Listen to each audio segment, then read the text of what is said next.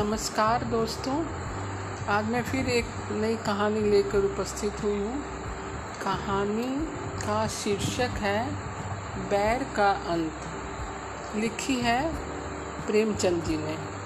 तो चलिए कहानी सुनते हैं, बैर का अंत। रामेश्वर राय अपने बड़े भाई के शव को खाट से नीचे उतारते हुए छोटे भाई से बोले, तुम्हारे पास कुछ रुपए हों तो लाओ। दाह क्रिया की फ़िक्र करें। मैं बिल्कुल खाली हाथ हूँ। छोटे भाई का नाम विशेश्वर राय था। वह एक जमींदार के कारिंदा थे। आमदनी अच्छी थी।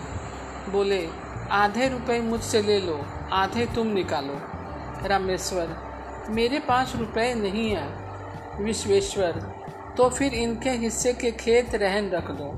रामेश्वर तो जाओ, कोई महाजन ठीक करो। देर न लगे। विश्वेश्वर राय ने अपने एक मित्र से कुछ रुपए उधार लिए। उस उस वक्त का काम चला। पीछे फिर कुछ रुपए लिए। खेती की लिखा पढ़ी कर दी। कुल पाँच बीघे ज़मीन थी। तीन सौ रुपये मिले।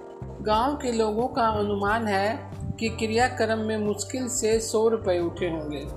विश्वेश्वर राय ने सोरसी के दिन तीन सौ एक रुपये का लेखा भाई के सामने रख दिया। रामेश्वर राय ने चकित होकर पूछा, सब रुपए उठ गए? विशेश्वर क्या मैं इतना नीच हूँ कि करनी के रुपए भी कुछ उठा लूँगा? किसको यह धन बचेगा रामेश्वर, नहीं, मैं तुम्हें बेमान नहीं बनाता, खाली पूछता था। विशेश्वर कुछ शक हो तो जिस बनिए से चीज़ें ली गई हैं, उनसे पूछ लो। साल भर के बाद एक दिन विश्वेश्वर राय ने भाई से कहा, रुपए हो तो लाओ, खेत छुड़ा लें। रामेश्वर, मेरे पास रुपए कहाँ से आए? घर का हाल तुमसे छिपा थोड़े ही है। विशेश्वर तो मैं सब रुपए देकर ज़मीन छुड़ाता हूँ। जब तुम्हारे पास रुपए हो, आधा देकर अपनी आधी ज़मीन मुझसे ले लेना। रामेश्वर, अच्छी बात है, छुड़ा लो। तीस साल गुजर गए। विशेश्वर राय ज़मीन को भोगते रहे, उसे खाद गोबर से खूब सजाया। उन्होंने निश्चय कर लिया था कि यह ज़मीन ना छोड़ूँगा। मेरा तो इस पर मौरूसी हक हो गया है। अदालत में भी कोई नहीं ले जा सकता। रामेश्वर राय ने कई बार यत्न किया कि रुपए देकर अपना हिस्सा ले ले, पर तीस साल में भी वे डेढ़ सौ रुपये जमा ना कर सके। मगर रामेश्वर राय का लड़का जोगेश्वर कुछ संभल गया। वह गाड़ी लादने का काम करने लगा था और इस काम में उसे अच्छा नफ़ा भी होता था। उसे अपने हिस्से की रात दिन चिंता लगी रहती थी। अंत में उसने रात दिन श्रम करके यथेष्ट धन बटोर लिया और एक दिन चाचा से बोला, काका, अपने रुपए ले लीजिए, मैं अपना नाम चढ़वा लूँ। विशेश्वर अपने बाप के तुम ही चतुर बेटे नहीं हो। इतने दिनों तक कान ना हिलाया। जब मैंने ज़मीन को सोना बना दिया, तब हिस्सा बांटने चले हो, रामेश्वर। तुमने ज़मीन को सोना बना दिया तो उसका नफ़ा भी तो उठाया है। मैं तुमसे मांगने तो नहीं गया कुछ भी, विशेश्वर। तो अब ज़मीन ना मिलेगी, रामेश्वर। भाई का हक मार कर कोई सुखी रहता है, विशेश्वर। ज़मीन हमारी है। भाई की नहीं है, जोगेश्वर तो आप सीधे ना दीजिएगा, विशेश्वर। न सीधे दूँगा, न टेढ़े से दूँगा। अदालत करो, जोगेश्वर। अदालत करने की मुझे सामर्थ्य नहीं है, पर इतना कह देता हूँ कि ज़मीन चाहे मुझे मिले ना मिले, पर आपके पास ना रहेगी। विशेश्वर, यह धमकी जाकर किसी और को दो।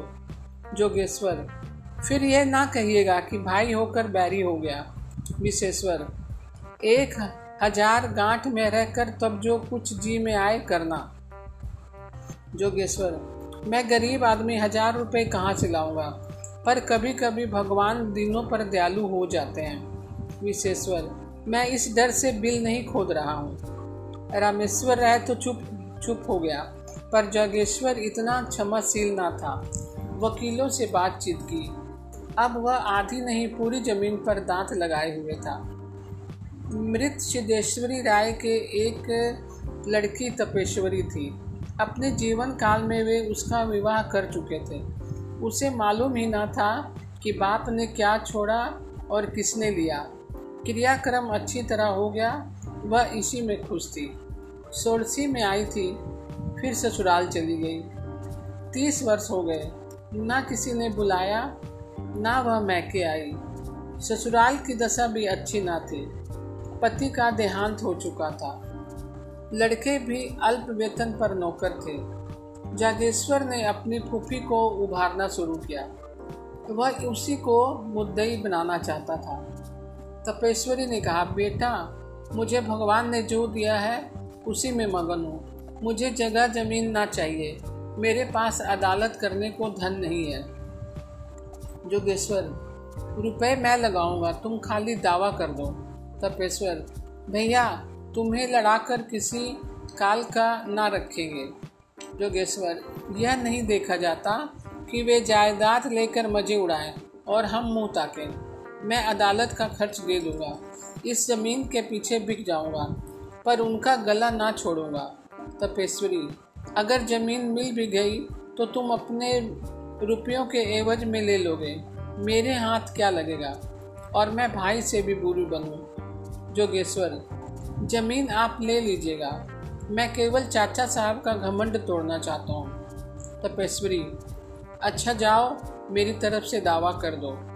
जोगेश्वर ने सोचा, जब चाचा साहब की मुट्ठी से ज़मीन निकल जाएगी, तब मैं दस पाँच रुपए साल पर इनसे ले लूँगा। इन्हें अभी कोड़ी नहीं मिलती। जो कुछ मिलेगा उसी को बहुत समझेगी।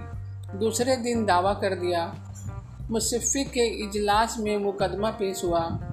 विशेश्वर राय ने सिद्ध किया कि तपेश्वरी सिद्धेश्वर की कन्या है ही नहीं। गाँव के आदमियों पर विशेश्वर का दबाव था। सब लोग उनसे रुपए पैसे उधार ले जाते थे। मामले मुकदमे में उनसे सलाह लेते थे।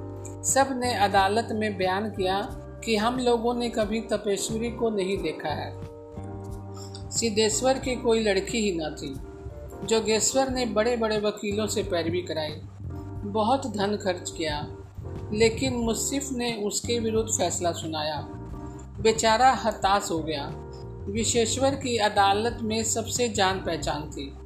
जगेश्वर को जिस काम के लिए मुट्ठियों रुपए खर्च करने पड़ते थे, वह विशेश्वर मुरवत में करा लेता था। जागेश्वर ने अपील करने का निश्चय किया। रुपए ना थे, गाड़ी बैल बेच डाले। अपील हुई, महीनों मुकदमा चला। बेचारा सुबह से शाम तक कचहरी के अमलों और वकीलों की खुशामद किया करता। रुपए भी उठ गए, महाजनों से ऋण लिया। बारह अब की उसकी डिग्री हो गई। पाँच सौ का बोझ सिर पर हो गया। पर अब जीत ने आँसू पोछ दिए। विश्वेश्वर ने हाई कोर्ट में अपील की। जोगेश्वर को अब कहीं से रुपए ना मिले। विवश होकर अपने हिस्से की ज़मीन रहन रखी। फिर घर बेचने की नौबत आई। यहाँ तक कि स्त्रियों के गहने भी बिक गए। अंत में हाई कोर्ट से भी उसकी जीत हो गई। आनंदो आनंदो उत्सव में बची कुची पूंजी भी निकल गई। एक हज़ार पर पानी फिर गया। हाँ संतोष यही था कि ये पाँचों बीघे मिल गए। तपेश्वरी, क्या इतनी निर्दयी हो जाएगी कि थाली मेरे सामने से खींच ले? लेकिन खेतों पर अपना नाम चढ़ते ही तपेश्वरी की नीयत बदली उसने एक दिन गाँव में आकर पूछताछ की तो मालूम हुआ कि पाँचों बीघे सौ रुपये में उठ सकते हैं। लगान लगान केवल पच्चीस रुपये था, पचहत्तर रुपये का साल का मुनाफा था। इस रकम ने उसे विचलित कर दिया। उसने असामियों को बुलाकर उनके साथ बंदोबस्त कर दिया जोगेश्वर राय ही हाथ मलता रह गया। आखिर उससे ना रहा गया। बोला, फूफी जी, आपने ज़मीन तो दूसरों को दे दी, अब मैं कहाँ जाऊँ? तपेश्वरी, बेटा, पहले अपने घर में दिया जला कर तभी मस्जिद में दिया जलाते हैं। इतनी जगह मिल गई तो मैं मैके से मैके से मेरा नाता भी हो गया, नहीं तो फिर कौन पूछता है? जागेश्वर, मैं तो उजड़ गया, तपेश्वरी। जिस लगान पर और लोग ले रहे हैं, उसमें दो चार रुपए कम करके तुम ही ले लो। तपेश्वरी तो दो चार दिन में विदा हो गई। रामेश्वर राय पर ब्रजपात सा हो गया। बुढ़ापे में मजदूरी करनी पड़ी। मान मर्यादा से हाथ धोया। रोटियों के लाले पड़ गए। बाप बेटे दोनों प्रातः काल से संध्या तक मजदूरी करते तब कहीं जाकर आग जलती। दोनों बहुधा, दोनों में बहुधा तकरार हो जाती। रामेश्वर सारा अपराध बेटे के सिर पर रखता। जोगेश्वर कहता, आपने मुझे रोका होता तो मैं क्यों इस विपत्ति में फंसता? उधर विश्वेश्वर ने महाजनों को उपसा लिया। साल भी ना गुजरने पाया कि बेचारे निराधार हो गए। ज़मीन निकल गई, घर नीलाम हो गया। दस बीस पेड़ थे, वे भी नीलाम हो गए। चौबे जी दुबे जी ना बने, दरिद्र हो गए। इस पर विश्वेश्वर राय के ताने और भी गजब ढाते यह विपत्ति का सबसे नोकदार कांटा था। आतंक का सबसे निर्दय आघात था। दो साल तक इस दुखी परिवार ने जितनी मुसीबतें झेली, यह उन्हीं का दिल जानता है। कभी पेट भर भोजन ना मिला। हाँ इतनी आन थी कि नीयत नहीं बदली थी। दरिद्रता ने सब कुछ किया। पर आत्मा का पतन ना कर सकी। कुल मर्यादा में आत्मा रक्षा की बड़ी शक्ति होती है। एक दिन संध्या समय दोनों आदमी बैठे आग ताप रहे थे। सहसा एक आदमी आकर बोला, ठाकुर, चलो, विशेश्वर राय तुम्हें बुलाते हैं। रामेश्वर ने उदासीन भाव से कहा, मुझे क्यों बुलाएँगे? मैं उनका कौन होता हूँ? क्या कोई और उपद्र खड़ा करना चाहते हैं? इतने में दूसरा आदमी दौड़ा हुआ आकर बोला, ठाकुर, जल्दी चलो, विशेश्वर राय की दशा अच्छी नहीं है। विशेश्वर राय के उधर कई दिनों से खांसी, बुखार की शिकायत थी।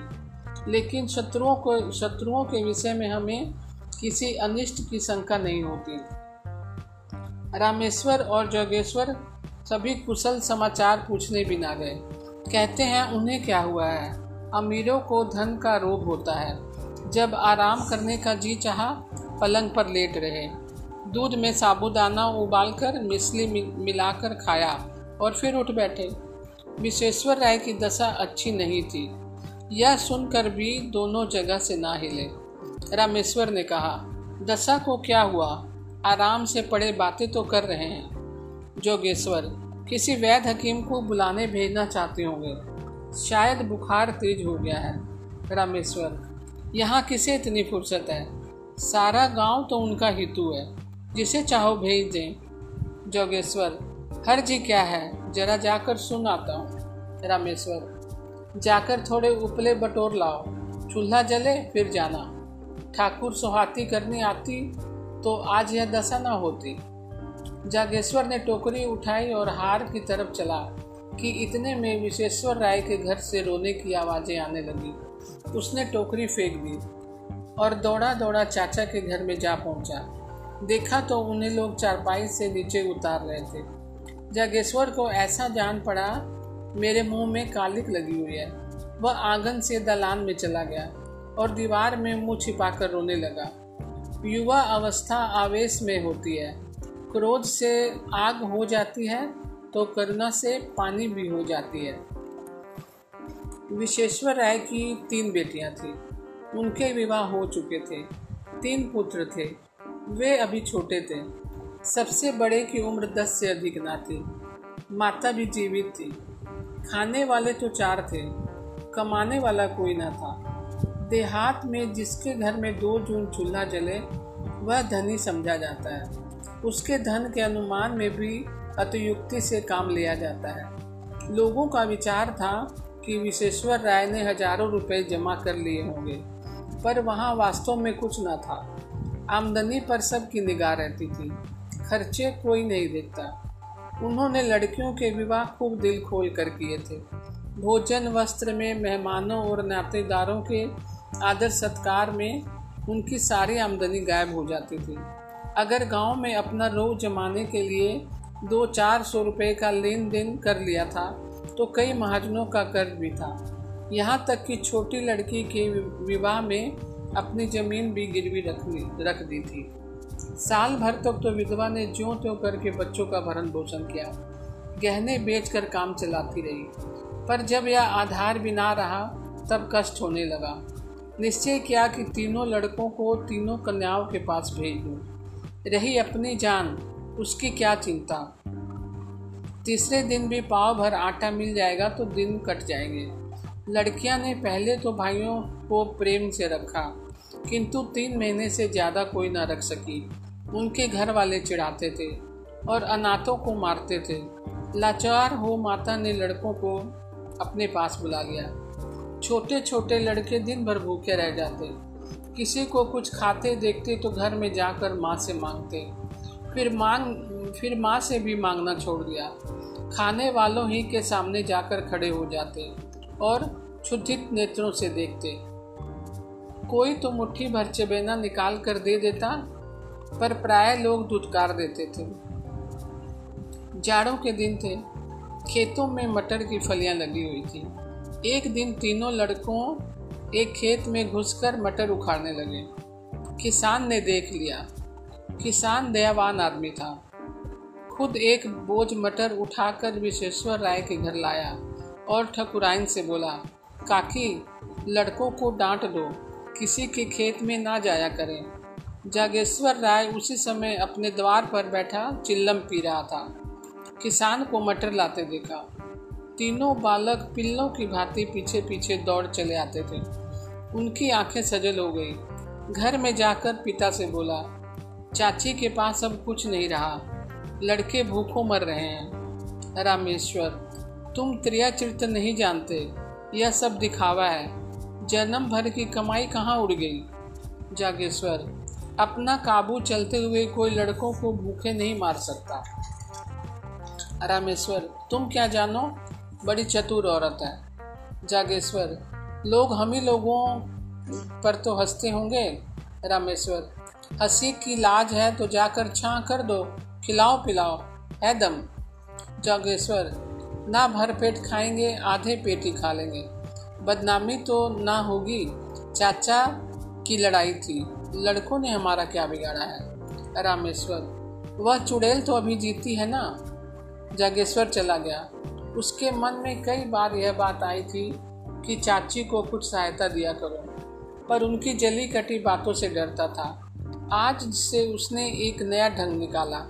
लड़कों को खेलते देखता तो बुला लेता कुछ खाने को दे देता।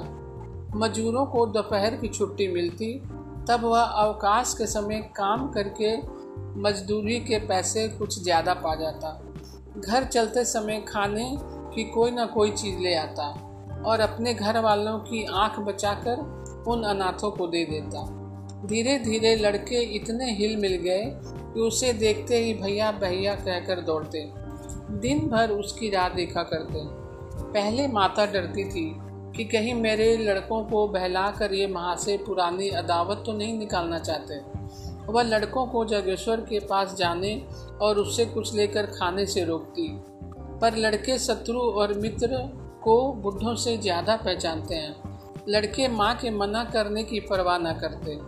यहाँ तक कि सने सने माता को भी जोगेश्वर की सहत्या पर विश्वास हो गया।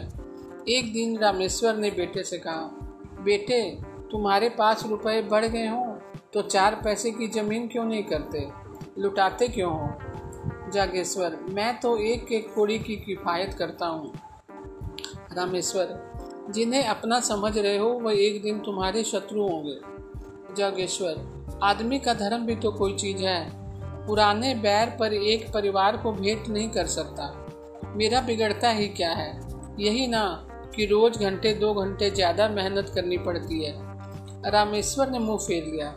जोगेश्वर घर में गया तो उसकी स्त्री ने कहा, अपने मन की ही करते हो, चाहे कोई कितना ही समझाए। पहले घर में, पहले घर में आदमी दिया जलाता है, जोगेश्वर। लेकिन यह तो उचित नहीं ना कि अपने घर में दिया की जगह मोमबत्तियाँ जलाएँ और मस्जिद को अंधेरा ही छोड़ दें। स्त्री मैं तुम्हारे साथ क्या पड़ी मानो कुएँ में गिर पड़ी? कौन सुख देते हो? गहने भी उतार लिए। अब सांस भी नहीं लेने देते। जागेश्वरी, जागेश्वर, मुझे तुम्हारे गहने से भाइयों की जान ज़्यादा प्यारी है। स्त्री ने मुँह फेर लिया और बोली, बैरी की संतान कभी अपनी नहीं होती। जागेश्वर ने बाहर जाते हुए उत्तर दिया, बैर का अंत बैरी के जीवन के साथ ही हो जाता है। तो दोस्तों, आपको यह कहानी कैसी लगी? कल मैं फिर एक नई कहानी के साथ उपस्थित होंगी। तब तक के लिए नमस्कार।